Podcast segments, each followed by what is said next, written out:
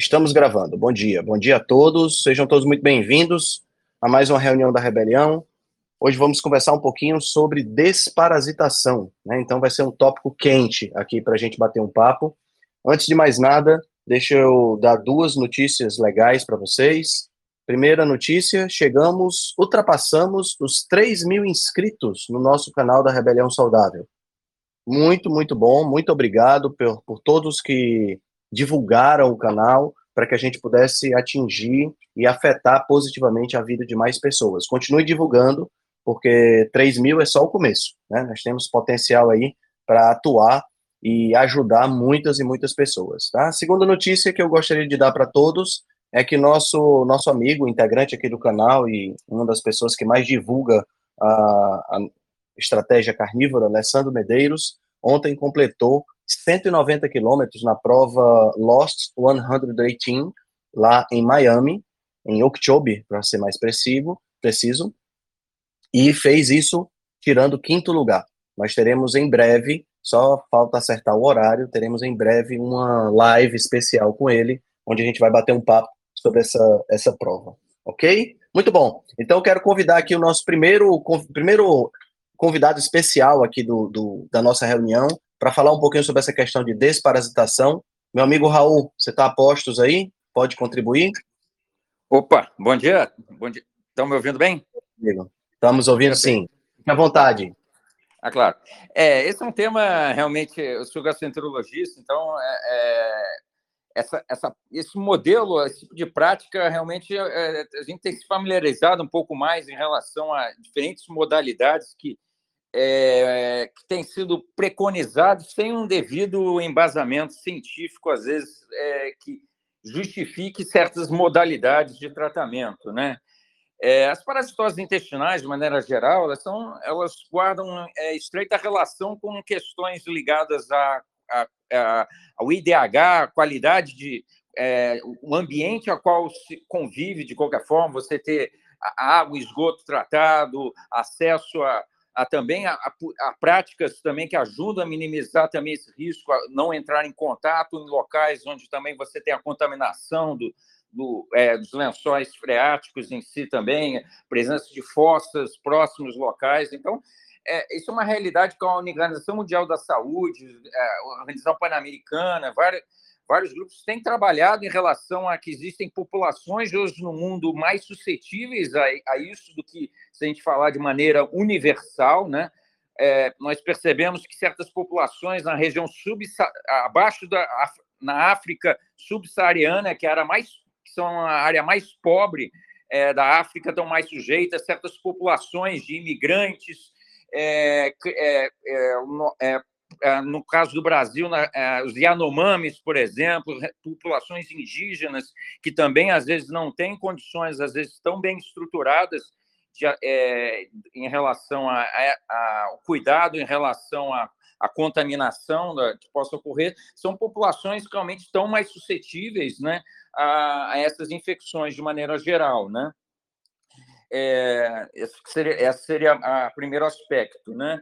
E, a, ao longo dos anos, né, o próprio processo de industrialização, a, modalidades que vêm sendo implementadas também que ajudam a, ao cuidado em relação à a, a, a própria O M S, a Organização Mundial da Saúde, tem trabalhado também, junto com a ONU, no intuito também de populações refugiadas, você distribuir também é, cápsulas também de, é, de cloro que ajudam também no controle também da...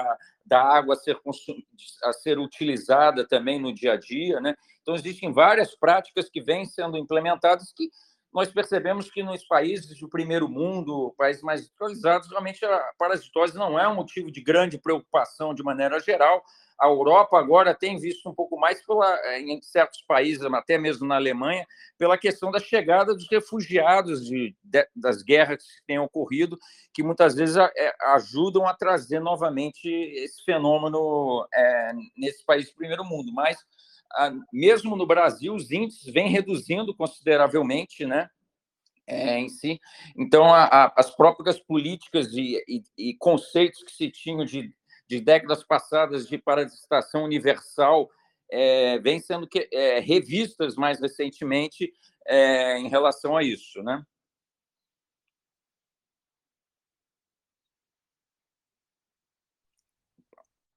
Perfeito. Então, dentro dessa perspectiva, dentro dessa perspectiva, tem uma série de coisas que a gente pode discutir, né? Uma das coisas que eu, que eu acho interessante a gente discutir e a gente observar, que eu acho que é uma, uma questão que vem de uma falha relacionada a uma falha relacionada à falta, né, à carência nas formações na área de saúde, especificamente na área médica, mas aí entra também praticamente todas as áreas de saúde, no que diz respeito à nutrição, no que diz respeito à fisioterapia, odontologia, medicina, todas as áreas de saúde praticamente, tem essa, essa falha, que é uma...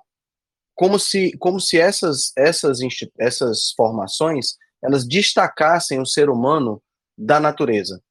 Uma, como se fosse uma, uma espécie de, de, de destaque mesmo, uma, uma, uma separação da, da, do ser humano da natureza, fazendo com que a gente tivesse um tratamento diferenciado. Então, o que é que acontece?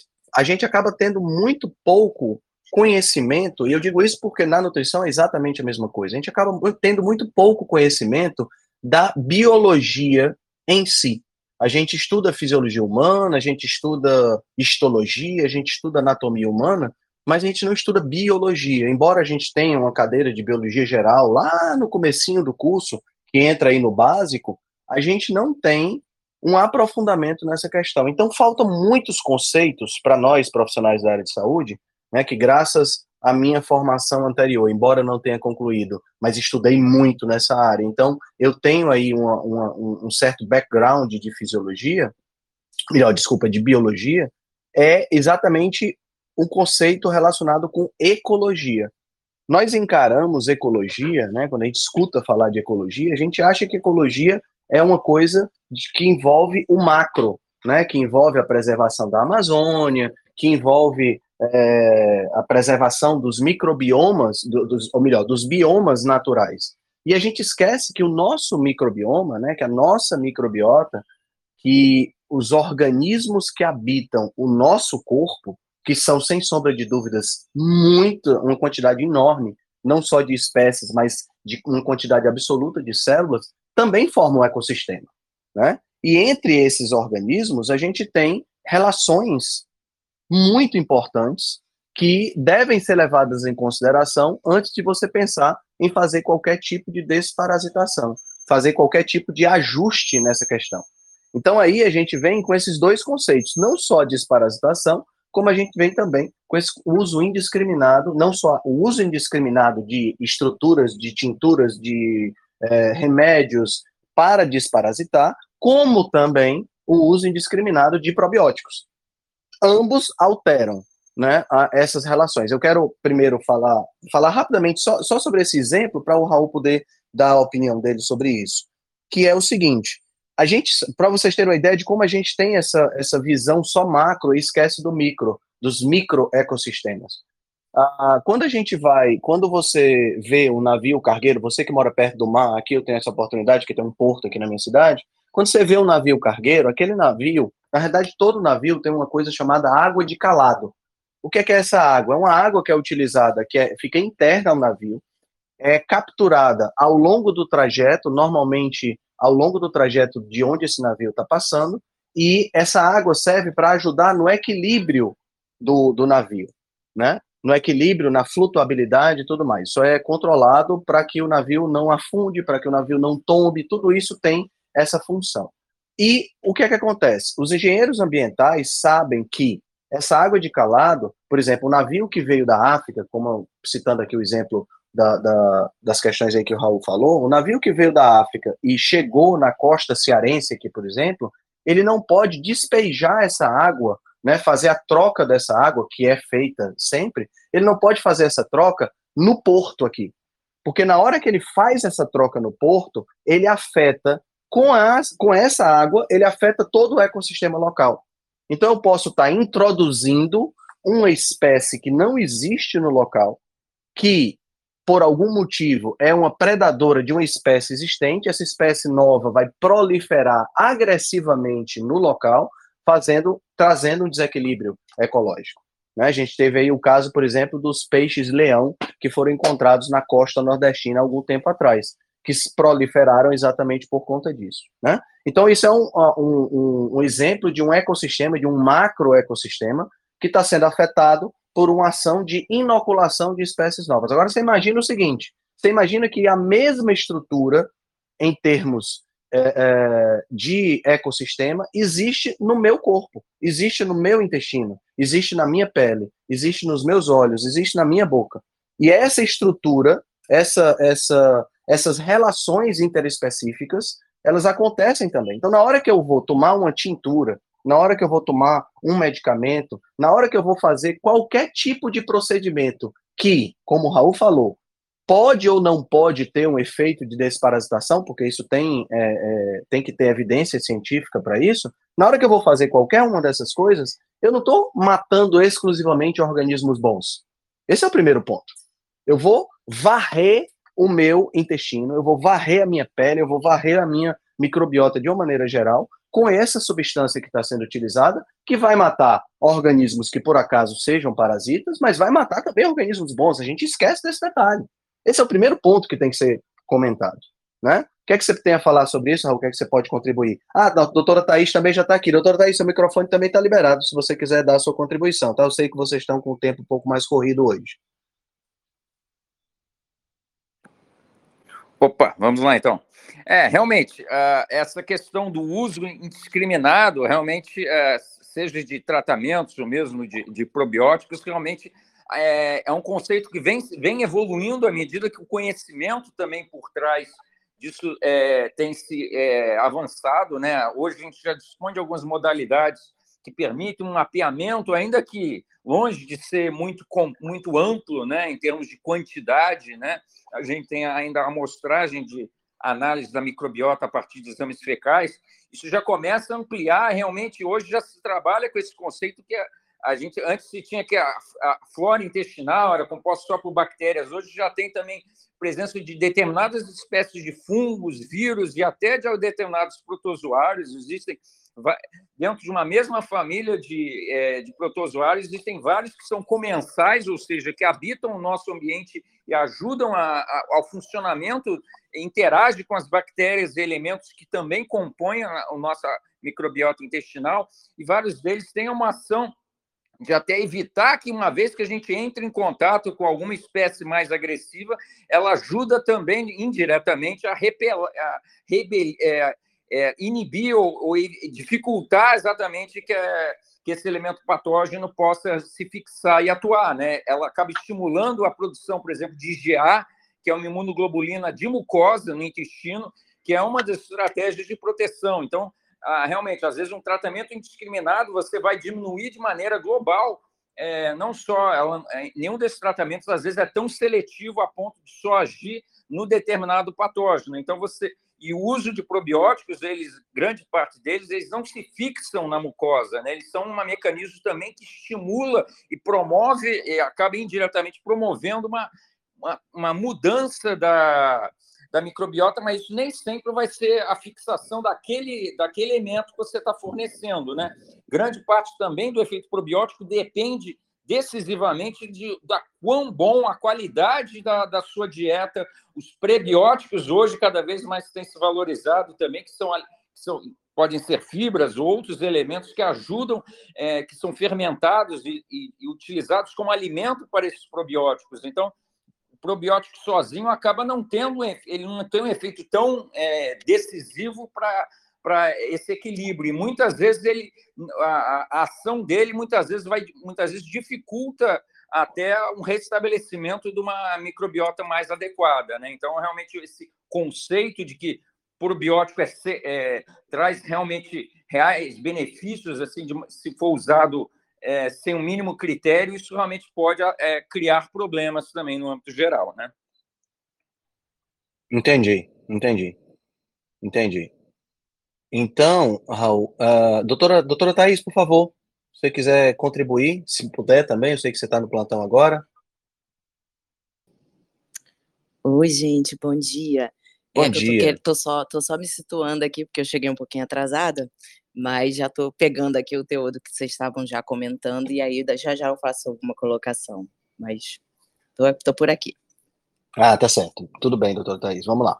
Então, outra coisa que eu queria comentar, Raul, depois queria que você desse uma, uma comentada sobre isso, é essa, essa, essa palavra desparasitação, né? Porque assim, deixa, deixa eu explicar biologicamente uma coisa importante. Cada organismo vivo, ele não existe isoladamente do ambiente onde ele está, certo? Existem interações entre os organismos vivos, nós, en- entre os organismos vivos de- da mesma espécie e organismos vivos de espécies diferentes, tá? Então, a gente diz que as interações entre organismos da mesma espécie são, alter- são, ah, são interações chamadas de específicas. Então, por exemplo, quando você vê uma colônia de abelhas, você está falando de uma alteração, de uma, de uma interação específica. São várias abelhas, é a mesma espécie, interagindo entre si, tá? Quando, agora, existe também interações interespecíficas, né? São, alterações, são interações que acontecem entre indivíduos de espécies diferentes. Dentre essas relações eh, interespecíficas, nós temos relações positivas e relações negativas. Então, nós temos relação- uma relação negativa, é, a chama- é o chamado parasitismo, que é aonde um microorganismo, um organismo, usufrui do outro organismo sem haver um benefício mútuo. Então, você tem, por exemplo, uma, uma planta, um líquen, por exemplo, ou um epífita, que se tem suas raízes em cima de outra planta e ela recebe a, a, a seiva dessa planta, tirando a seiva da, da, da, da sua hospedeira, sem dar nada em troca, né? Isso é- chama-se parasitismo, né? Então, aí a gente teria, nesse caso, alguns tipos de micro-organismos que podem parasitar o corpo humano, né? Se falou muito nas, nas perguntas, se falou muito da tênia, que é bem conhecido da gente por conta da, de ser um parasita que pode, é, é, pode chegar a tamanhos, assim, bem grandes, né? Então, esse é um ponto que eu, queria, que eu quero já comentar sobre essa questão da tênia. Mas ah, e dentro do nosso corpo, portanto, nós temos o parasitismo. Mas nós temos também outros tipos de interações, outros tipos de relações interespecíficas, aonde os organismos contribuem entre si de forma positiva. Então, eu ofereço um ambiente de um ambiente de de proteção, eu ofereço um ambiente de nutrientes para determinado microorganismo e esse indivíduo oferece, esse microorganismo oferece para mim alguns recursos, como, por exemplo, man- como o Raul acabou de falar, manter outros patógenos, manter outros organismos de fo- eh, sob controle, pela estimulação do meu sistema imunológico, por exemplo, tá? Então, simbiose é o nome que se dá para esse tipo de relação, aonde sim significa paralelo, bio, vida. Então, são vidas paralelas, um beneficiando o outro, né? Então, essa relação simbiótica, ela existe em grande quantidade no nosso corpo. Toda vida que você tem, por exemplo, uma infecção intestinal, toda vida que você tem, por exemplo, uma, uma crise de garganta, isso acontece porque ocorre uma disbiose, ou seja, uma alteração na proporção entre esses micro-organismos. As pessoas acham que ao tomar uma tintura, ao tomar qualquer coisa, a gente mata, varre todos os micro-organismos da, da, da, que causam doença dentro do nosso corpo. Isso não é verdade. O que a gente faz é matar os micro-organismos que são sensíveis a determinada substância. Mas nunca esqueçam que bactérias, vírus, protozoários são extremamente mutantes e têm a capacidade de absorver não só D N A do meio, mas ganhar, através dessa absorção de D N A, ganhar resistência contra antibiótico, contra tintura, contra o que quer que você esteja utilizando. Quando você usa indiscriminadamente determinados tipos de eh, eh, drogas, você está selecionando no seu organismo apenas aqueles que são resistentes àquela droga. Ou seja, você está ampliando a possibilidade de ter infecções mais sérias. Isso vale, todo mundo conhece isso, conhece esse efeito para antibiótico.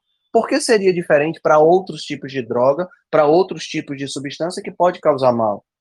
Tá? Então a gente precisa, pode causar morte de micro-organismos. A gente precisa entender também, biologicamente, como é que isso acontece.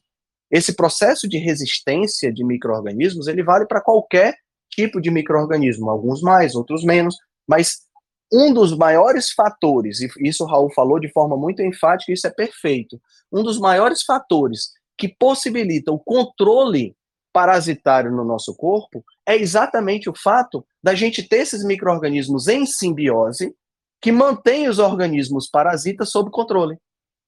Então não existe desparasitação no sentido de que você vai se livrar de tudo que tem no seu corpo. Isso é, literalmente, do ponto de vista fisiológico, impossível. Sempre vai haver algum tipo de parasita no seu corpo. Não, não adianta se desesperar com isso. Isso é uma situação da vida. Agora, é óbvio que se você está exposto a uma área de alto risco, como o Raul falou, né, você tem esse tipo de problema. Eu queria falar exatamente sobre isso em relação à tênia, que foi algo que surgiu na, na, na, nas perguntas de forma muito recorrente.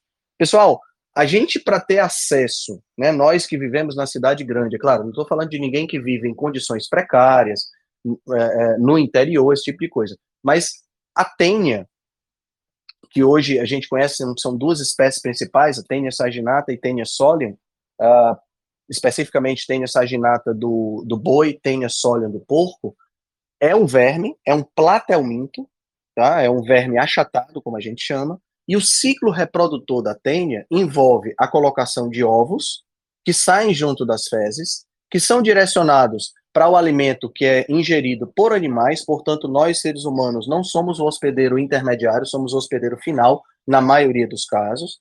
Esses ovos vão contaminar alimentos, né? Esses alimentos são ingeridos sem a devida higienização, e aí você tem acesso a esses... a esse, a, melhor, desculpa, são ingeridos pelos animais sem higienização. Então, por exemplo, a tênia, a tênia solium, que é ingerida, que é, que é a característica do porco. O porco desenvolve, então, o cisticerco, que é o, a forma intermediária da tênia, que se aloja no músculo, e aí o indivíduo come aquela carne de porco, e aí, consequentemente, a tênia aparece no, no, no ser humano. Né? Esse é o ciclo natural. Tá? O ciclo, o ciclo, um ciclo alternativo que pode acontecer quando o ser humano, por exemplo, entra em contato direto com o ovo. Aí o ser humano passa a ser o hospedeiro intermediário. E aí essa cisticercose, né, esse desenvolvimento do cisticerco, que é a forma intermediária, pode acontecer no ser humano, no músculo do ser humano ou até no cérebro. Isso é um problema. Tá? Mas vamos lá. Quem é hoje que tem acesso à carne de porco que pode ter cisticerco? Um porco que está é, comendo qualquer coisa em qualquer lugar. Gente, isso, do ponto de vista de saúde pública, isso é uma ameaça grave. Tá entendendo? Mas a gente não tem mais acesso a esse tipo de carne. Tá? Esse tipo de, esse tipo de situação acontecia na década de oitenta, na década de setenta, na década, talvez um pouco na década de noventa. A gente tem muito pouco dessa, dessa natureza. Certo? Esse é o primeiro ponto. Tá?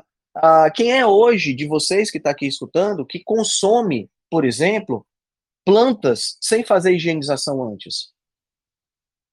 E olha que a higienização hoje, é, ela muitas vezes é feita, muitas, muitos de nós aqui já compramos frutas que já vêm embaladas, que a higienização e o branqueamento é feito na hora que acontece a colheita, no processo para poder durar mais tempo essa, essa planta. Então todos esses pontos fazem com que a gente não tenha acesso a esse tipo de coisa. Tá entendendo? Uma pergunta que fizeram, por exemplo, na, na, na, nos comentários da, do assunto desse, dessa reunião, foi relacionado com é, pneumonia de repetição causada por tênia. Isso, essa pneumonia de repetição causada por tênia, isso não existe. Por que que não existe? Porque o cisticerco ou a tênia, eles não passam pelo pulmão. Quem passa pelo pulmão, quem pode passar pelo pulmão, é o Ascaris lumbricoides, é outro tipo de verme, é um nematódio, é um verme circular, que tem no seu ciclo uma passagem pelo pulmão. E para ocasionar esse tipo de coisa, você tem que ter uma infecção altamente, é, tem que ter uma carga de parasitas enorme. E aí sim, se você tiver uma carga exagerada de parasitas, de ascaris, por exemplo, você vai ter, é, é, vai ter até, você pode até tossir ascaris, para você ter uma ideia, certo? Mas, gente, isso é uma situação extrema. Antes disso, a pessoa já está se medicando. Estou falando em regiões, mais uma vez, eu estou pegando aqui o exemplo do Raul e falando em regiões civilizadas, regiões que não têm pobreza extrema, regiões onde você bebe água tratada, regiões onde você tem acesso a comida de qualidade, que é o caso de, eu diria, noventa por cento das pessoas que estão aqui. Né? Nós estamos hoje com cinquenta e quatro participantes, obrigados, é um, um recorde de participação aqui, mas a gente não tem acesso a isso. Né? Então, isso precisa ser levado em consideração também. Né, Raul? Sim, sem dúvida, né? É, nós devemos lembrar que é, esse, a situação que você mencionou realmente, né, agora é, nessa parte, é, essa grande quantidade de carga é, parasitária, ela, ela guarda relação com condições clínicas que favoreçam isso. Então, em populações de des... que estão em, vivenciando um quadro de desnutrição, que já são reconhecidas por pessoas que estejam com um quadro imunitário comprometido, que estejam fazendo, por exemplo, quimioterapia, É, por exemplo, são situações onde a gente nem pesquisa a presença de parasitose, a gente trata preventivamente. Então, existem contextos, é, certos subgrupos específicos onde isso é indicado. Grande parte de nós, adultos, com uma alimentação adequada, nós temos um sistema imune apto é, que consegue, em grande, em, na grande maioria dos casos, dar conta e eliminar É, é, a, uma possível exposição que ocorra, né? Grande parte dos adultos, a, a gente acha que crianças e, a, e adultos são iguais, né? As crianças são mais suscetíveis,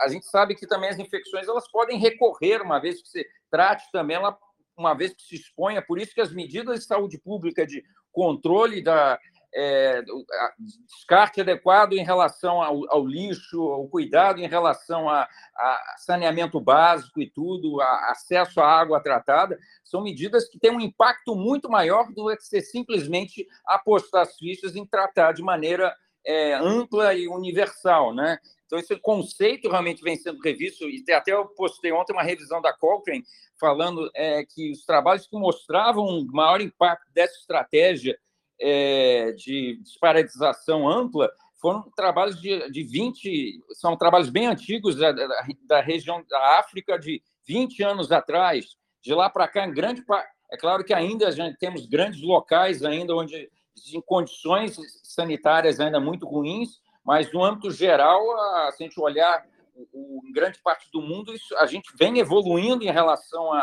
mesmo no Brasil em si, a, a gente tem um déficit em relação à cobertura, se a gente olhar no Brasil como um todo, mas isso, de qualquer forma, vem evoluindo. Então, realmente, a, esse conceito de que há necessidade de uma prática sistemática não faz realmente sentido, né?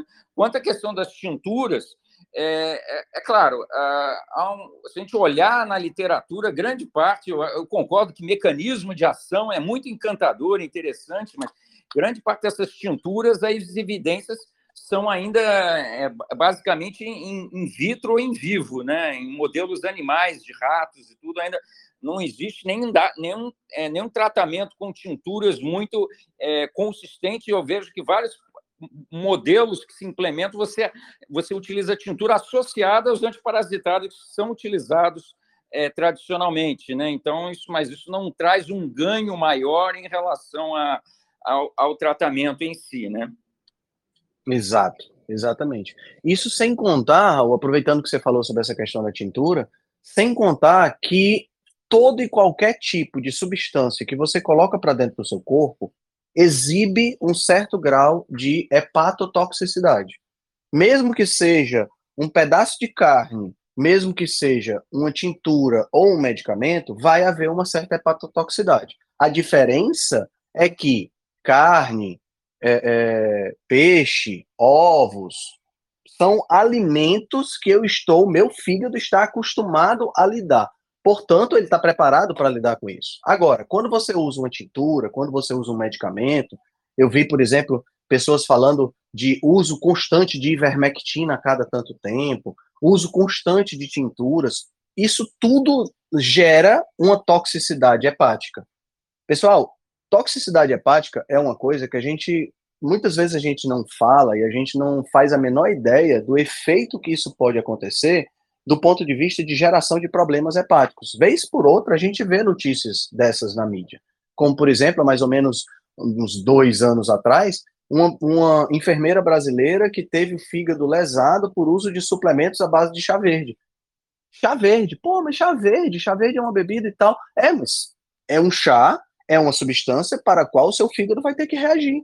Porque tudo que nós colocamos para dentro do nosso corpo, a princípio, pode ter algum tipo de toxicidade.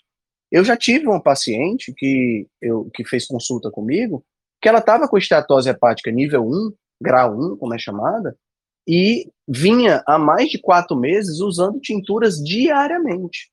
Não posso afirmar que essa esteatose hepática foi por conta das tinturas que ela estava utilizando, mas analisando a alimentação dela, analisando o biotipo dela, analisando os fatores de risco dela, me gerou a dúvida, porque parecia que estava muito mais, tinha muito mais a ver com a, a, a tintura do que com o próprio estilo de vida. Tá entendendo? Então, esse é um outro, um outro ponto que deve ser levado em consideração. Ah, Henrique, é, é, é, isso significa que a gente deve ou não deve desparasitar? Eu, significa que você deve procurar um profissional atualizado, um profissional que esteja, é, é, entenda da situação, entenda da questão biológica, para que você possa se aconselhar.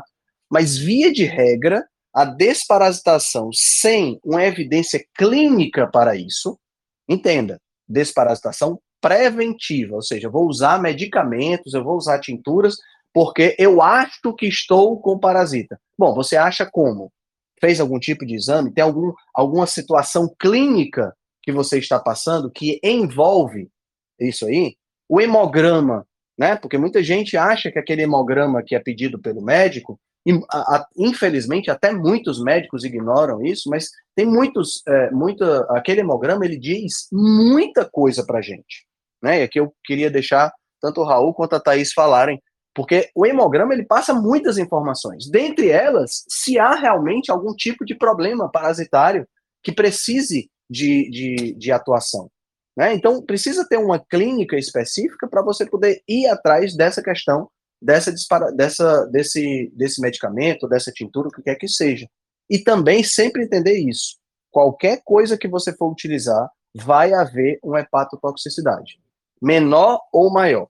Essa hepatotoxicidade compensa o risco de usar de forma preventiva? Isso é uma pergunta que tem que ser feita. Lembre-se, o nosso objetivo aqui, pessoal, não é dizer o que você deve ou não deve fazer. É aumentar o pensamento crítico para, em cima das evidências que estão sendo colocadas, você tomar suas próprias decisões. Esse sempre foi o objetivo da Rebelião Saudável, né? É fazer com que você tenha um pensamento saudável, certo? Raul, você tem alguma coisa a falar sobre isso? Doutora assim, Thaís? É, a gente percebe que, hoje em dia, realmente, as redes sociais ajudam, infelizmente, a difundir, às vezes, fake news. A gente vê, às vezes, é, igual existe o terrorismo nutricional, né? Existem algumas é, inverdades que às vezes são passadas de parasitas, às vezes que podem ocorrem em bovinos, mas que não existem relatos é, consistentes em humanos que possam atacar o pâncreas, por exemplo. Então, é, a gente tem que ter um pouco de cuidado em relação a exatamente a, a, a passar, né, realmente informação. Acho que esse podcast ajuda nesse processo de a gente realmente ter uma visão crítica em relação a esse cuidado, né? Realmente, uma das funções primordiais do fígado, independente se for tintura, medicamento, que for, o fígado tem uma função primordial exatamente de metabolizar tudo que passa pelo intestino, sobe pela veia porta e chega ao fígado. Então, ele tem uma função primordial realmente desse, é, de metabolização, de tornar certos componentes ativos para ele agir em determinados locais, ou ter uma ação no organismo como um todo, e também depois no processo de eliminação, para que depois aquela substância tenha uma meia-vida de ação, né? Pode variar de, algum, de algumas horas, é, de maneira geral, e depois ela elim- vai ser reprocessada novamente para ser eliminada, seja nas fezes, na urina, ou através de outras vias, eventualmente, né? Então, também é por isso que o fígado acaba sendo um órgão mais suscetível do que outros, o rim, eventualmente, também, no processo de excreção, ah, também pode, ser, pode eventualmente ser afetado em, de, em determinados componentes, né? Mas, realmente, o fígado acaba tendo uma, é, uma, uma atuação muito mais exuberante nesse aspecto, né? Por isso que acaba sendo um órgão mais suscetível a, a esses fenômenos, né? Perfeito, perfeito. Doutora Thaís, você tinha liberado seu microfone? Isso, isso. Eu queria comentar sobre essa questão da hepatotoxicidade, porque é, há um engano muito grande realmente, isso que o Raul está falando sobre o que se propaga nas redes sociais. É, eu atendi um paciente também com uma esteatose hepática, ele já com sinais aí, com marcadores hepáticos bem alterados, e ele não me contou que ele fazia uso de ivermectina a cada quinze dias, né? E quando eu estou conversando com ele já, após os exames, tudo, que ele me conta isso, eu falei, olha, seu fígado já tem sinais de sobrecarga.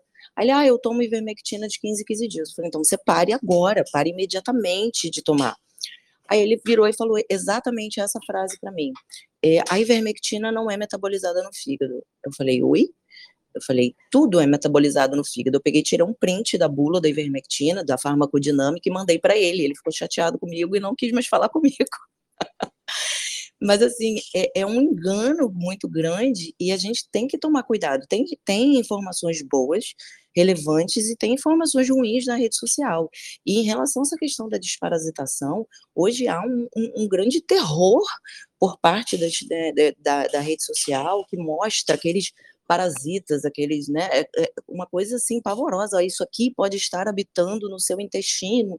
Então as pessoas estão aterrorizadas, então muita gente chega é, achando que, ai meu Deus, como eu vou saber que eu tenho verme, então eu tenho que tomar. Gente, verminose, né, descontrole, né, lembrando que a verminose é uma parasitose, ou seja, você vai ter sintoma, vai te dar sintoma, aquele probleminha de digestão que você tem, aquela distensão abdominal que você tem, aquela alteração, alteração nas fezes que você tem, aquilo não é à toa. Então não, não, não há essa necessidade desse pânico todo, né, e de que, não, ah, eu não vou ter nenhum sintoma e um dia eu vou aparecer com um quadro grave. Essa questão do quadro grave são pessoas imunossuprimidas, né? O Raul até comentou sobre quimioterapia, alguns sabem, né? Mas eu trabalho em uma clínica oncológica. E exatamente essa questão da desparasitação, por exemplo, o paciente com leucemia que vai entrar numa quimioterapia, a gente faz, porque eles vão tomar altas doses de medicações imunossupressoras. E aí você não pode dar margem, né? Eles vão tomar doses altas de corticoide, doses altas de, de imunossupressor, você previne, né, uma parasitose sistêmica. Mas isso são situações muito específicas. A grande maioria das pessoas, se tiver um bom aconselhamento profissional, ela tiver sintomática e o profissional pesquisar, você vai saber que ela está com parasitose. Muito bom, muito bom. Uh, uma, uma, uma coisa que eu acho extremamente importante, sabe, Thaís, é justamente isso. É, uh, as pessoas, elas desenvolverem esse senso crítico, porque nem tudo que se vê na internet é, é real. A gente tem muita gente na internet que está enganada. E a gente não pode perder de perspectiva, pessoal, uma coisa que é fundamental. É, um, é uma coisa que é muito, um pouco filosófica e talvez até epistemológica, mas é muito importante de entender. Não existe solução simples para sistemas complexos. Você pode tentar encontrar uma solução mais simples para um sistema complexo. Mas essa solução mais simples, ela é complexa porque o sistema é complexo. E nós não estamos falando de, de um, um, um, o fato de você colocar água dentro de um copo, que é uma solução simples. Nós estamos falando de um sistema extremamente complexo, que é o corpo humano, mas não só isso. Um sistema extremamente complexo, que é a relação do corpo humano com tudo que tem dentro dele. Então, sempre que você tiver acesso a alguém que diz assim, é isso que acontece, eu tenho certeza, isso aqui vai resolver o seu problema, desconfie. Desconfie, porque não é sensato você fechar uma argumentação com uma certeza absoluta em cima de algo que a gente está aprendendo. E não vamos parar de aprender. Quem dera um dia a gente chegue no nível do Star Trek, que passa aquela luzinha por cima e que detecta todos os problemas e com a luzinha mesmo já corrige.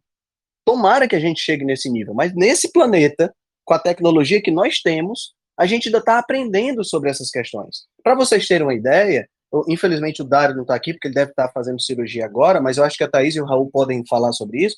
Existem tratamentos emergentes hoje que utilizam parasitas de porco para doenças humanas. Então, se você tem a possibilidade de usar parasita para tratar, e eu não estou falando de um tratamento com sanguessuga da época medieval, não. Estou falando do tratamento atual, que está sendo pesquisado. Aí como é que fica?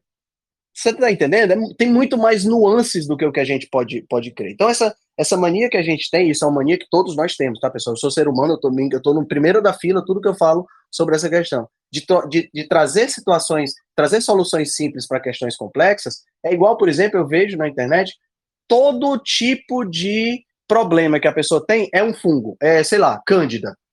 Então, a pessoa tá com diabetes, é cândida no pâncreas. A pessoa tá com dor de cabeça, é cândida na cabeça. A pessoa tá com diarreia, é cândida no intestino. A, a pessoa transforma A, a, a, a, a visão dela fica, sabe, do mesmo jeito que a gente fala das pessoas que colocam óculos de L D L, que tudo vira o L D L para doença cardiovascular, a, as pessoas transformam tudo isso para parasita, botam o óculos de parasita, tudo é parasita. Tá entendendo? A gente tem que entender que existem outras coisas, existem outras nuances. Tá entendendo? Uh, Raul, uh, o Raul teve que sair agora. Doutor Thaís, você conhece alguma coisa sobre esse tratamento? E co- quer comentar sobre o que eu acabei de falar, por favor? Isso, conheço sim. É, na verdade, esse é um tratamento que é uma proposta, né, uma pesquisa para tratamento de doença de Crohn, que é uma doença inflamatória intestinal. É, e, na verdade, pensando nessa questão da influência dos, né, desses, de, vamos, vou colocar entre, né, nesse termo mais genérico, vermes, protozoários, né, desses micro-organismos que estão, desses organismos que estão é, habitando ali no nosso intestino, na influência da nossa imunidade. É, então, existe aí também algumas evidências falando, sim, sobre a desparasitação regular como gatilho para doença autoimune. Então, assim, é algo Olha que a gente só. tem que realmente pensar o que, que a gente está fazendo com a nossa imunidade, porque, na verdade, a gente convive com esses seres no nosso intestino há muitos milhares de anos, a gente evoluiu assim. Então, essa, essa retirada sistemática causa, não causa repercussão, a gente já sabe isso com as bactérias, né? Por exemplo, eu que trabalho no hospital oncológico, sabe o que, que eu vejo aqui?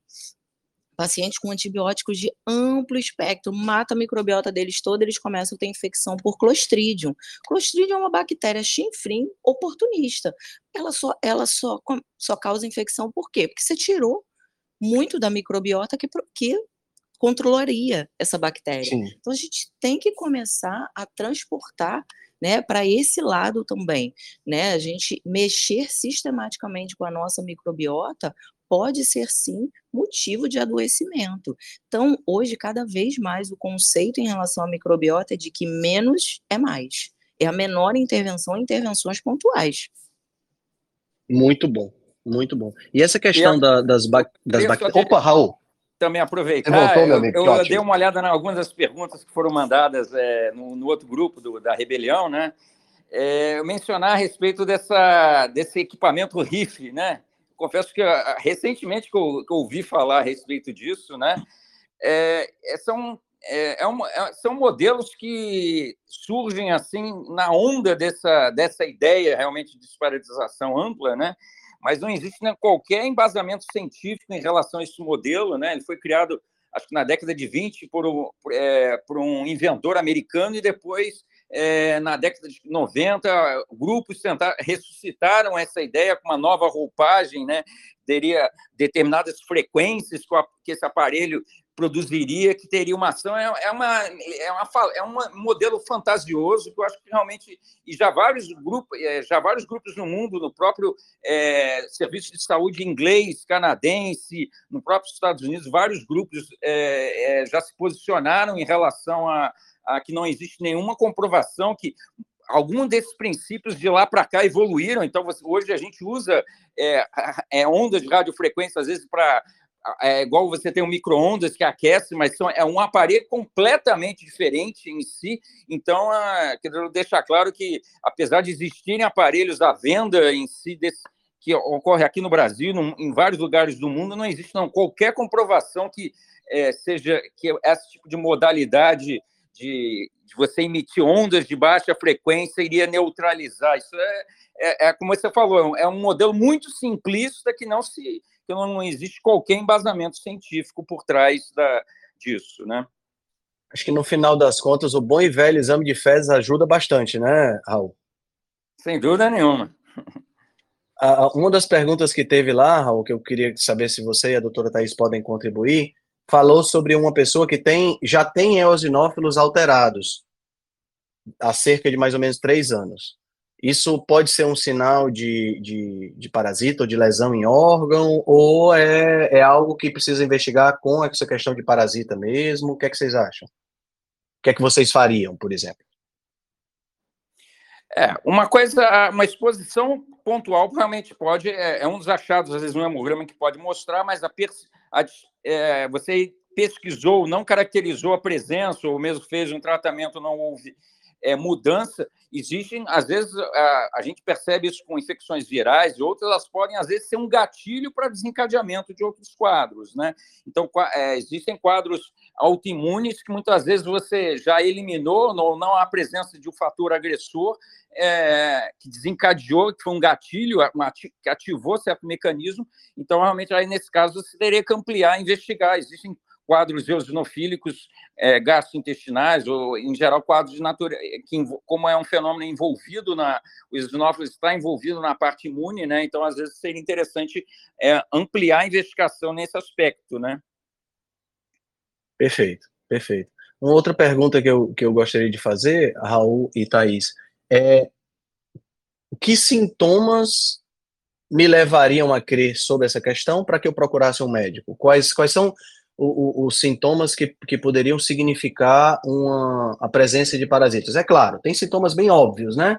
Uma diarreia, né? Saiu para uma região. Por exemplo, eu tive uma paciente minha que ontem mandou uma mensagem para mim dizendo que passou um tempo numa, numa praia um pouco mais distante e aí pegou, tá, tá, com, tá se sentindo estranho, tá com uma diarreia. Ela perguntou se ela já tomava um remédio de verme ou não. Eu disse, não, primeira coisa, consulta, faz um exame de fezes para verificar se há necessidade de você tomar ou não, porque pode ser só realmente o teu corpo se livrando aí de alguma substância que você deva ter ingerido, mas pode realmente ser uma infecção intestinal, alguma coisa dessa natureza, né? Que tipo de sintomas, isso é bem óbvio, né? Uma diarreia, uma, uma dor de barriga muito forte, é, sintomas de pele, coceira, prurido, essas coisas todas são sintomas bem óbvios, né? Que, que devem ser levados em consideração na hora de você averiguar.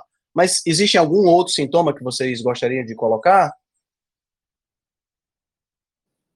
O paciente pode apresentar, por exemplo, é, sintomas de síndrome desabsortiva, anemia, é, ele pode apresentar é, deficiência de B doze, é, porque às vezes o que a pessoa vai ter é uma fadiga, um cansaço. Você vai pesquisar isso, você vai ver que a pessoa está com prejuízo de absorção, está emagrecendo. Então, isso também tem que entrar no, no diagnóstico diferencial. Fora os sintomas clássicos, dor abdominal, alteração da consistência das fezes, às vezes náusea, tá? Aqueles sintomas que a gente chama de dispepsia, alteração da digestão. Então, assim, tem múltiplos sintomas, mas, assim, a pessoa está sentindo alguma coisa, veio um exame que não está, né, compatível ali com a clínica, você tem que pensar assim. Aliás, eu, para mim, na minha opinião, tá? Eu não sei se o Raul concorda, mas eu acho que a pessoa que vai num gastro por qualquer queixa abdominal e ela não foi pesquisada também para parasitose, eu acho que já está um pouquinho errada aí essa, essa avaliação aí, essa abordagem inicial, entendeu? Entendi, entendi. Muito, muito, muito bom. Raul, você queria complementar com alguma coisa? Não, é mais ou menos isso. É, eu vou nessa linha mesmo, perfeito. Excelente. Deixa eu ver se tem mais alguma. Ah, ah, algumas pessoas perguntaram, perguntaram sobre é, é, vermes específicos. Eu acho que não, não, não vem aqui a gente prolongar falando especificamente sobre isso, que a gente já falou muito sobre, sobre todas as questões. Eu acho que o ponto mais importante, eu queria depois escutar para a gente poder é, é, finalizar, né? Acho que o ponto mais importante é essa, essa, essa, essa melhora do pensamento crítico, principalmente das pessoas que, tão, que, que são público leigo, né? É claro, os profissionais de saúde são obrigados a pensar de forma crítica. Nós que trabalhamos com saúde Da, da, da população, somos obrigados a pensar de forma crítica, porque a, se o nosso pensamento não for crítico o suficiente e a gente é, é, não tiver a perspectiva de a, trazer para o nosso paciente as melhores evidências, entenda, pessoal, quando a gente fala em evidência científica, o Raul foi muito feliz nessa colocação dele, que o R I F não tem nenhuma evidência científica, isso não significa que não funcione. Né? A ausência de evidência não significa É evidência de ausência, mas significa que você tem que ter cuidado com quem usa isso aí como último recurso ultra mega plus advanced para diagnosticar qualquer coisa. Se não tem evidência ainda, isso não significa que você não pode usar, mas precisa ficar atento para não levar em consideração muito mais do que outros mé- métodos que já são consolidados como evidência. Né? Então, isso que precisa ficar, precisa ficar claro, e é em cima disso que a gente trabalha o nosso, a nossa, a nosso, o nosso pensamento crítico. Tá entendendo? Para que a gente possa melhorar essa questão. Né? E a outra coisa que eu queria comentar aqui também, tem algumas perguntas aqui para serem respondidas, outra coisa que eu queria comentar é que nada, e quando eu digo nada, é nada mesmo, nada vai superar para tua proteção, para tua prevenção, para que você possa ficar cada vez mais saudável. Nada vai superar um estilo de vida ativo e saudável. Nada vai superar uma alimentação adequada, nada vai superar a presença de exercício físico, a, o sono adequado, a redução do estresse, o manejo do estresse, né? a, a, a, a hidratação, sabe? Todos esses pontos básicos que a gente fala todos os dias, todos os dias, são a coisa mais importante. Ah, Henrique, mas mesmo eu me alimentando bem, eu fazendo exercício, eu diminuindo meu estresse, eu dormindo direito, eu mesmo assim ainda posso pegar verme. Claro que pode. Claro que pode. Você ter um estilo de vida ativo e saudável diminui as suas chances. Mas não, não torna você imortal. Você não vai virar o Highlander porque você está fazendo uma, uma, um, um estilo de vida ativo e saudável. Tem gente que chega para mim e diz assim, Henrique, tu gripou. Tu não disse que essa tua alimentação é tão boa? É, mas essa alimentação é boa, mas o, o organismo aqui sofre com determinadas coisas. Não é assim que funciona. Se eu tivesse a fórmula mágica para ter uma saúde de ferro e ninguém mais não, não tivesse nunca mais nenhuma doença, vocês acham que eu não já estaria rico? Estaria vivendo em Marte já, isolado da humanidade. Fala sério, pessoal. Não é assim que a coisa funciona. Tá? Então, a, a gente não vai virar Highlander porque está com estilo de vida saudável, mas nós vamos diminuir as probabilidades. Ainda assim, eu posso atravessar a rua, um carro me atropelar e eu morrer. Não, infelizmente, para você, tá, para você morrer, basta estar tá vivo. Isso aí não tem outra alternativa. A Larissa queria fazer uma pergunta, a Larissa Albino. Larissa, eu vou liberar teu microfone, tá? Oi, Larissa, por favor. Só você apertar aí no microfone e falar, minha querida. Oi, Henrique, bom dia, tudo bem? Me ouve? Bom dia, tudo bom? Ouço sim. Tudo, tudo bem. Então, eu queria só é, comentar algo para deixar, pro, às vezes, para o doutor Raul, enfim, para vocês comentarem aí, que você citou sobre os vídeos, né? E, e realmente a gente é bombardeado, as pessoas mandam para a gente aqueles vídeos de, de, de intestino cheio de parasitas, enfim. E aí, uma das coisas que é sempre falado é em relação ao período de desparasitação, né? Então, alguns profissionais, quando você lê o post, assim, que você vai ler a legenda do post, eles falam, ah, a, o ideal é você fazer é, a desparasitação na lua nova, né? Então, tem essa coisa da lua. Eu queria deixar esse ponto aqui para vocês comentarem, para a gente ouvir de vocês. Obrigada. Boa, boa, Larissa. Thaís, Raul, vocês têm algum comentário sobre isso? Eu tenho um comentário, mas eu queria escutar de vocês. Vocês são mais profissionais do que eu nessa área.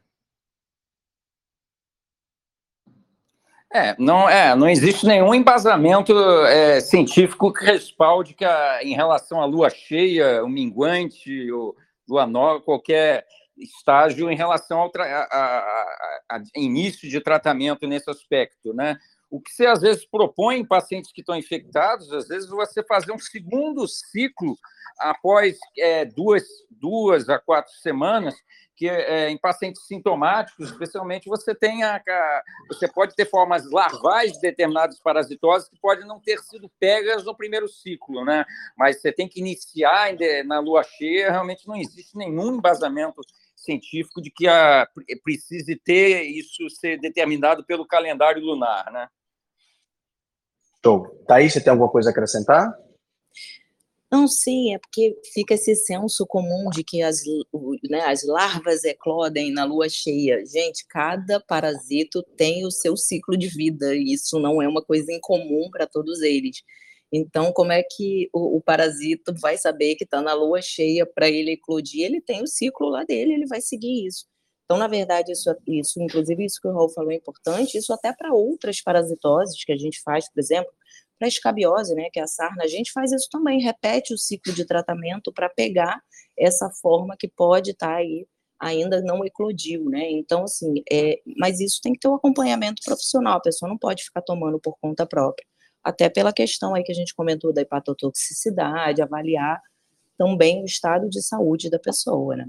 Muito bom, muito bom. O meu comentário sobre essa questão de lua e tudo mais é um comentário que tem a ver com... É, eu acho extremamente importante, eu tenho essa filosofia comigo, eu acredito que todos nós que estamos aqui tem essa filosofia, até porque senão a gente não era rebelião, né? Porque a gente traz conceitos diferentes, né? Uh, eu tenho para mim sempre a, a, a importância de se manter a mente aberta. Quando eu falo de manter a mente aberta, eu estou falando de quê? Eu estou falando de que, a, sei lá, cinquenta anos atrás, abraçar uma árvore era coisa de hippie. Hoje a gente já sabe que o grounding é importante para determinadas coisas. Pode haver essa questão da lua, pode haver uma influência disso em determinados parasitas, como a doutora Thaís falou? Eu acho que é possível.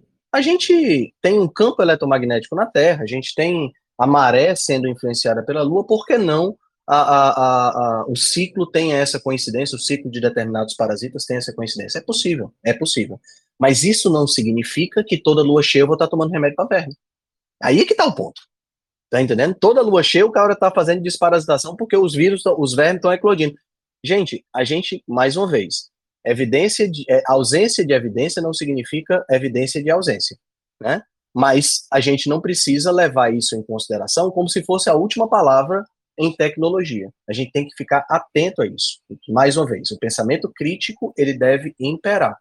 Nós precisamos ter a capacidade de analisar informações mediante o nosso conhecimento, mediante a opinião de outros profissionais, para que nós possamos tomar uma decisão baseada nisso e não simplesmente embarcar na última modinha. Henrique, você faz dieta carnívora. Sim, eu faço dieta carnívora. Dieta carnívora não é uma moda se a gente analisar os registros. Mas se a gente pensar do ponto de vista da forma como ela está sendo feita hoje, não é uma dieta feita... Não estou falando aqui dos inuites que estão lá. Para eles, lá não é uma moda. Mas para os ocidentais, não deixa de ser, né? A gente não tem aí tantos registros de... Não temos nem estudos dessa, dessa forma. Mas eu mergulhei no assunto para ver se valia a pena para mim ou não. Então, esse pensamento crítico é que deve existir. Ah, Henrique, mas eu não sou dessa área. Tá entendendo? Eu não sou dessa, dessa área de, de, de, de estudo e tudo mais. Então aí você tem que encontrar profissionais que tenham uma visão sensata e não profissionais que tenham uma visão fantástica. Porque profissionais que têm visão fantástica são profissionais que podem ter razão, mas podem não ter também. Uma visão sensata vai ter essa visão de pode ou não pode ter razão, né? Mas em nenhum momento o ciclo lunar vai justificar você é, é, consumir vermífugo a, a, a todo momento. Tá entendendo? Esse, isso é algo que não faz absolutamente nenhum sentido. Tá? A, a Lana queria fazer uma pergunta aqui também. Tem uma pergunta aqui sobre biorressonância. Algum de vocês conhecem esse... Opa, a Lana desapareceu aqui. Tem uma pergunta falando sobre biorressonância, tá? E você conhece, Raul, essa, esse, esse exame? Eu também acho que é desses que não tem uma evidência, é isso, Raul? É, exatamente, vai na mesma linha. Um dos princípios que se, é, desse aparelho R I F que se fala é, é, é, também envolve você identificar frequências específicas que seriam capazes de, de neutralizar, né, diferentes tipos de germes, né? Mas isso realmente carece de realmente evidências no momento, então não, não, há, não, é, não há embasamento para que essa modalidade seja preconizada para... se tomar uma decisão de, é, específica, né? Entendi, entendi. Bom, uh, acho que a Lana voltou aqui. Opa, fala, Guilherme. Posso fazer uma pergunta? Pode. Na realidade, você já fez uma pergunta, né? Então, você já não pode mais. Tô brincando, cara. Vai, fala. É, a presença, né, de fibra... muita fibra, né? A gente tem que comer muita fibra no, no intestino, e a não presença de fibra, praticamente, quando a gente faz uma dieta carnívora, qual seria a influência disso num crescimento de parasitas ou no decrescimento de parasitas no nosso, no, na, no nosso intestino? Essa é a pergunta. Boa, boa. Eu vou, eu vou deixar essa pergunta para a doutora Thaís e para o Raul, porque são mais experts nesse assunto, e vou contribuir com mais um ponto, que foi uma pergunta que foi feita. Faz algum sentido deixar de comer carne por um determinado ponto, um determinado tempo, para comer só planta, para essa, essa, o fato de você ingerir só planta ajudar na desparasitação? Juntando essas duas perguntas, Raul, Thaís, o que é que vocês sabem sobre isso? O que é que vocês podem contribuir? Começando pela, é, pela segunda pergunta, né? É, em pacientes que às vezes tem, tem sintomas de má digestão, primeiramente possa se atribuir à parasitose, realmente nós reconhecemos que a digestão de, é, de proteína animal tem um processo de digestão um pouco mais lento, né? Mas é, daí a gente automaticamente é, querer ligar esses dois pontos de que a redução vai efetivamente impactar no, no, na, no tratamento da parasitose, realmente não, não se sustenta, né? Então, às vezes, a, é, realmente, você mudar, às vezes, certos elementos na dieta que tem digestão mais lenta podem realmente trazer um, um, um, um alívio momentâneo de sintomas, né? Mas não que uma coisa é, seja impactada diretamente na outra, né? Certo. E em relação a essa questão da, da, da, do aumento, da diminuição de fibras, não há uma, uma, uma correlação direta com a, aumento ou não dessa... Você vai haver uma mudança na microbiota, né? Se você diminui as fibras, você tem uma, uma tendência mais para a microbiota mais favorável à carne. Se você aumenta a fibra, você tem uma tendência de microbiota mais favorável à fibra. Mas isso influencia na questão de parasitas ou é, é uma questão de, de, de mais de, da nutrição daqueles que estão lá dentro? É, isso aí é uma... É, nós não temos uma, um estudo, uma resposta específica em relação a isso, que há mudanças em relação quando se adota um modelo de dieta com baixo teor de fibras, né? É, você muda a composição, mas, de qualquer forma, a, a dieta carnívora, ela, ela, ela também, como a mudança da microbiota que, é, que você é, acaba... desencadeando, você consegue é, produzir certos substratos ou elementos, né, ácido, ácido, cadeia ramificada, safos, butirato e outros, através de outras fontes, a cartilagem, às vezes, que também não é digerida, pode ser é, também processada por essa, é, por essa microbiota atual e, e isso, de certo modo, ajudar a nutrir também a os enterócitos, tem uma ação é, também em outros, em outros locais, né? Então, há uma mudança. Então, é, é claro que quando a gente fala em fibra, a gente, hoje o conceito também de fibra vem evoluindo, né? Em si, então, a gente não, é, é, aquele conceito de fibra solúvel, insolúvel também está passando por um processo de revisão, né? Mas, em princípio, não há nenhuma associação, é, não, vi, não, não vi nenhum trabalho que comente em relação à dieta carnívora e risco maior ou O, o mesmo a questão de que, a, a longo prazo, a dieta carnívora possa... Vai promover a mudança microbiota, mas, muitas vezes, isso é um fenômeno adaptativo e não, e não, necess, e não irá desencadear nenhum desequilíbrio. Até isso não tem nenhuma... Existe, é, é, o problema é que nós vemos que, dentro do... De, mesmo grandes locais de que deveriam produzir o conhecimento, acabam sendo enviesados pela visão... É, às vezes, da, de que a dieta vegetariana deva se sobrepor às demais, né? E, às vezes, a paixão, às vezes, a, a ciência, às vezes, ela não pode se deixar levar por isso, né? Então, às vezes, a gente percebe que existem grupos é, renomados nos Estados Unidos que defendem um modelo de dieta sem que a, a, a análise científica precisa ser, efetivamente, não pode se deixar levar por essas, por essas questões, né? Excelente, excelente, cara. Doutora Thaís, você queria comentar alguma coisa sobre esse assunto? Então, acho que o Raul assim, foi perfeito na, na colocação dele. É, o que eu posso dizer, isso que o Giga colocou, é que, por exemplo, pegar pessoas com alguns distúrbios específicos, como, por exemplo, uma síndrome do intestino irritável, que são pacientes que se beneficiam de dietas low FODMAPs, de dietas com menor teor de fibra, de repente, se essa pessoa...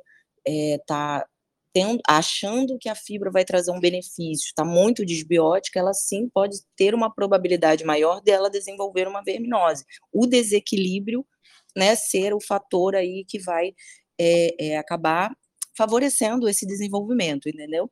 Então, na verdade, é isso. Assim como a gente vê também que muita gente na, na carnívora, como começa a melhorar bastante ali o, o, o intestino, melhorar a questão da distensão, melhorar realmente essa questão de, da microbiota, começa a é, se adaptar melhor e até, eu, eu já tive paciente que falou, começou a eliminar essas verminoses e começou a melhorar, entendeu? Então, eu acho que tudo vem também é, de como essa, essa imunidade intestinal, de como essa microbiota vai reagir a essa mudança de, de alimentação. Perfeito. Voltamos aí para aquilo que eu estava falando sobre o estilo de vida saudável, né? Voltamos para... Fechamos aí o ciclo, né?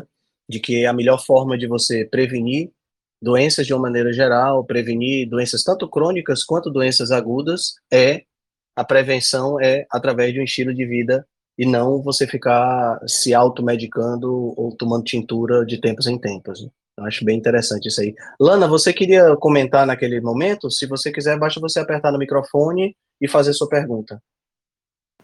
Bom dia, estão me ouvindo? Bom dia, estamos ouvindo sim, Lana. Bom dia, Henrique, bom dia a todos. É só uma colocação, nós deveríamos, infelizmente, viver num mundo em que não, precisasse, não precisássemos fazer esse tipo de alerta, mas infelizmente, né, vivemos neste mundo. Eu sou nutricionista como você, e a doutora Thaís trouxe no Instagram dela, há alguns dias atrás, uma colocação que eu acho que se faz necessária. Lembrar que nutricionista não prescreve desparasitação medicamentosa. Alguns boa, fazem lá o boa. protocolo da U D A e tudo mais, mas eu queria que até a doutora Thaís trouxesse, porque foi um fato muito interessante que me chamou muita atenção, eu não sei se todos a seguem, e eu acho que seria interessante ela colocar aqui uma paciente que ela pegou vindo de um nutricionista com um problema por conta disso. Então, seria só uma contribuição para que ela trouxesse isso, na verdade, não seria uma pergunta, é só essa lembrança, né? Porque, infelizmente, nós temos colegas que não se atém apenas àquilo que eles podem e devem fazer como nutricionistas, e isso pode causar graves danos. Então, era só dar essa contribuição e pedir à doutora Thaís que contasse rapidamente esse caso aqui, que eu acho muito interessante, eu acho que pode acrescentar bastante. Show de bola, Lana, muito obrigado. Diga-se de passagem, a próxima, a próxima voz da Rebelião vai ser a sua, viu? Gostei. Opa! Voz de locutora. Muito obrigada, conte comigo sempre, estamos juntos. Valeu, Lana. Doutora Thaís, você gostaria de comentar essa colocação da Lana? Acho interessante. Vamos lá. É, eu atendi, foi, deve ter uma semana e meia, mais ou menos, uma paciente. É, ela também me conheceu ali através do Instagram, uma paciente que vinha de uma dieta vegetariana há trinta e cinco anos. É, e... estudando sobre problemas intestinais, ela conheceu a dieta carnívora e ela resolveu fazer a migração direta para uma dieta carnívora. Claro que ela não tinha nem microbiota, nem digestão suficiente para isso, ela começou a ter algumas perturbações em relação à digestão dela. E ela achou melhor, então, procurar um nutricionista para fazer a orientação nutricional. Até aí tudo correto, né? A questão é que o nutricionista solicitou os exames, tudo direitinho, ela veio com uma deficiência de ferro, né? Uma anemia já constituída, também esperado dentro de uma dieta de, é, vegetariana, mas ela tinha uma eosinofilia no laboratório dela, no hemograma. Uhum. E o a, dito nutricionista aí resolveu fazer a prescrição da medicação. Então prescreveu quatro caixas de nitazoxanida, que é o Anitta. Nossa Senhora! É, isso aí, isso aí, isso aí, quatro caixas, isso aí. Ela falou que depois da primeira caixa, né, a gente sabe que a caixa dura três dias, né, são seis comprimidos, ela ficou maravilhosa, as fezes dela voltaram ao normal, ela disse que passou tudo que ela estava sentindo, mas ela tinha mais três caixas. E aí, conforme ela foi tomando as outras caixas, ela foi perdendo a consistência das fezes. Ela foi... É, cada caixa que ela tomava, ela foi ficando mais diarreica, mais diarreica, mais diarreica, piorando, até que ela evoluiu agora com os sintomas de uma síndrome desabsortiva, né? Nossa. Ou seja, resultado, ela está extremamente desbiótica por causa de uso excessivo de antiparasitário, que foi o mesmo padrão que eu já vi com o pessoal da Ivermectina, tá? Eu peguei muito desses pacientes, né? Ainda tendo, cada vez menos, graças a Deus. Mas, assim, ela veio com esse mesmo padrão, com um agravante, que o Anitta, ele tem uma carga hepatotóxica maior. Então, assim, é. enfim, é, é, eu acabei contando isso lá no meu Instagram como uma, um alerta, né, de que, e repetindo até o que eu já falei aqui hoje, menos é mais em termos intestinais, né, você se limitar a fazer intervenções cada vez mais modestas, a gente chega a essa conclusão. E principalmente, que foi o meu alerta para ela, eu falei, nutricionista não prescreve medicação, exatamente, não pode prescrever. Eu falei, quando ele te prescreveu isso, você deveria imediatamente procurar um médico e não tomar, né? Mas infelizmente... É, eu, eu, esses, esses últimos dias agora, correu muito na internet, só fazendo uma analogia, a luta que teve nesse final de semana entre o Acelino Popó e o Bambam, né? Ficaram brigando, não sei o quê, e o, o Popó derrubou o Bambam no primeiro, antes do final do primeiro assalto. Derrubou duas vezes, na última vez ele não conseguiu mais continuar a luta. E, e óbvio, né, que isso ia acontecer. E aí eu vi ontem, curiosamente, que encaixa exatamente nisso, doutora Thaís, que a gente está conversando, uma, uma entrevista com o Anderson, aquele lutador de U F C, e o cara pergunta para ele, o que é que você acha dessa história? Ele disse, olha, lutador luta, comediante faz comédia, ator atua, dançarino dança, se cada um ficar no seu quadrado, tudo dá certo. Tudo, absolutamente tudo. Dentro da área da saúde, eu, como nutricionista, não posso passar medicamento. A doutora Thaís, como gastroenterologista, não pode passar dieta. Aí o que é que a gente faz? A gente se alia. Eu digo, doutora Thaís, eu acho que esse, esse paciente aqui está com algum problema. Dá uma olhada nesse exame e recomendo o paciente para se consultar com ela. A doutora Thaís diz, olha, eu, Henrique, eu acho que esse paciente aqui precisa de um acompanhamento nutricional. E dá a, o meu contato para o paciente entrar em contato comigo. É assim que funciona. Não adianta a gente ficar querendo invadir a área do outro. Por quê? Eu não faço a mínima ideia de farmacodinâmica, de qualquer tipo de medicamento. Então, eu não posso sugerir medicamentos, porque nós não temos esse, esse, esse aval. Né? A doutora Thaís, da mesma forma, ela não teve é, é, cadeira de disciplina de, de como montar uma dieta adequada, embora se ela tivesse não ia fazer muita diferença, né? Mas ela não teve a, a, a, essa cadeira. Então, é a mesma coisa, são atribuições legais, pessoal. Isso é, não, não é só, o pessoal acha que isso é só reserva de mercado. Não, isso não é reserva de mercado, é porque não dá para abarcar tudo. Não dá para abarcar tudo. O conhecimento hoje é muito vasto. Por mais que eu queira entender da área de medicina, fisiologia, essa coisa toda, não tem como eu concorrer com uma pessoa que estudou muito mais tempo só esse assunto. Então, por favor, pensamento crítico vem nisso. O médico, ele pode passar medicamentos, mas nem o farmacêutico pode passar medicamento, porque ele não é médico. O dentista, essa é outra coisa que tem, que tem aqui, só, só para... encerrar minha fala, o dentista pode passar hormônio, porque está previsto na lei, isso aí não tem dúvida. Mas ele não pode passar dieta. Ele trabalha com boca, com mastigação, mas ele não pode passar dieta. Então, isso precisa ficar muito claro na cabeça das pessoas para que a gente possa entender a função de cada um. Se cada um exercer a sua função bem feito, tudo dá certo. E a gente acaba trocando muitas informações. E o mais importante de tudo, o paciente vai sair da nossa mão com muito mais saúde, entendendo muito mais o processo e melhorando a qualidade de vida dele. Agora, se eu invado a área do outro, eu vou fazer besteira como passar quatro caixas de Anitta para uma pessoa. Entenderam? Eu acho que isso é um, um, um alerta muito bom que a Lana trouxe aqui para a gente. Né? Eu quero finalizar com isso, mais uma vez reiterando que a melhor arma de prevenção que nós temos é um estilo de vida ativo e saudável, e reiterando também que a gente eleve o nível do nosso pensamento crítico. Elevemos isso através de um ceticismo saudável, desconfiando das coisas e pesquisando para entender. E as melhores ferramentas de pesquisa ainda são livros, revistas científicas e não simplesmente opinião de qualquer pessoa na internet. Tá? Eu acho que é por aí que a gente deve, deve, deve começar.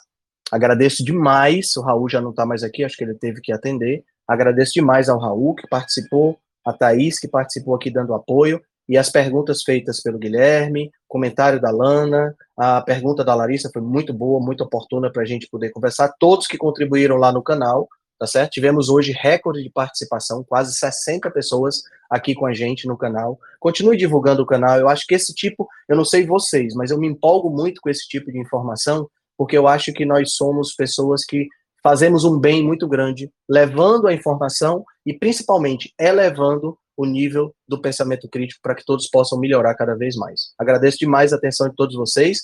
Uma excelente semana para todo mundo. Está começando hoje, tem muito mais coisa aí durante essa semana para gente, para gente aprender e para a gente se divertir. Tenha uma excelente semana e um forte abraço a todos.